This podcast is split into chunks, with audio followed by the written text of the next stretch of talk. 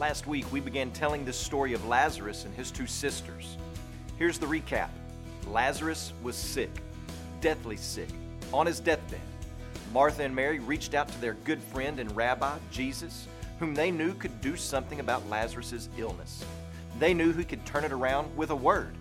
And so they sent a messenger to hunt Jesus down and give him the message that Lazarus was sick and would he please come and do something. Well, their hopes and dreams were dashed when Jesus did not come when they called upon him. Perhaps the messenger returned telling Mary and Martha that Jesus had said, This illness will not lead to death, but will serve to glorify God. But that's exactly what it did. Lazarus died. God apparently had not been glorified. People were grieving. And then we find out that Jesus purposefully left them in their grief because he loved them. Some kind of love that seems to be. So that's the setting. Lazarus has died, and Jesus seems to be dragging his feet. And yet, all of this happens underneath the overriding purpose that God is going to use this situation to reveal Jesus to be God's unique, special Son, which glorifies God and in the end is going to deepen our faith. And in this case, and many times in our lives, Jesus does this by disrupting our plans, entering our pain so he can overcome it permanently. So, how exactly does Jesus reveal himself? How does he display his glory, proving himself to be the Son of God?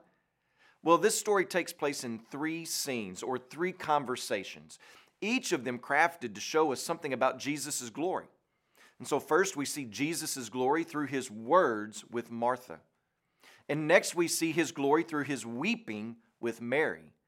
And finally, we see his working a miracle. Words with Martha, weeping with Mary, and then working a miracle.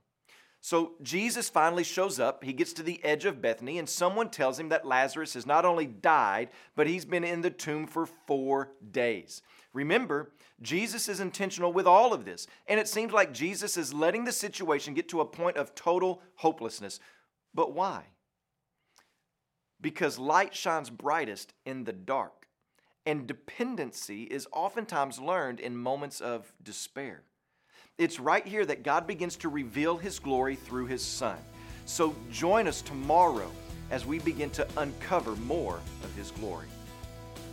When you pray today, please remember Hannah McClellan, our missionary to Mexico. And also remember the Tagalog Life Word broadcast that's heard in the Philippines.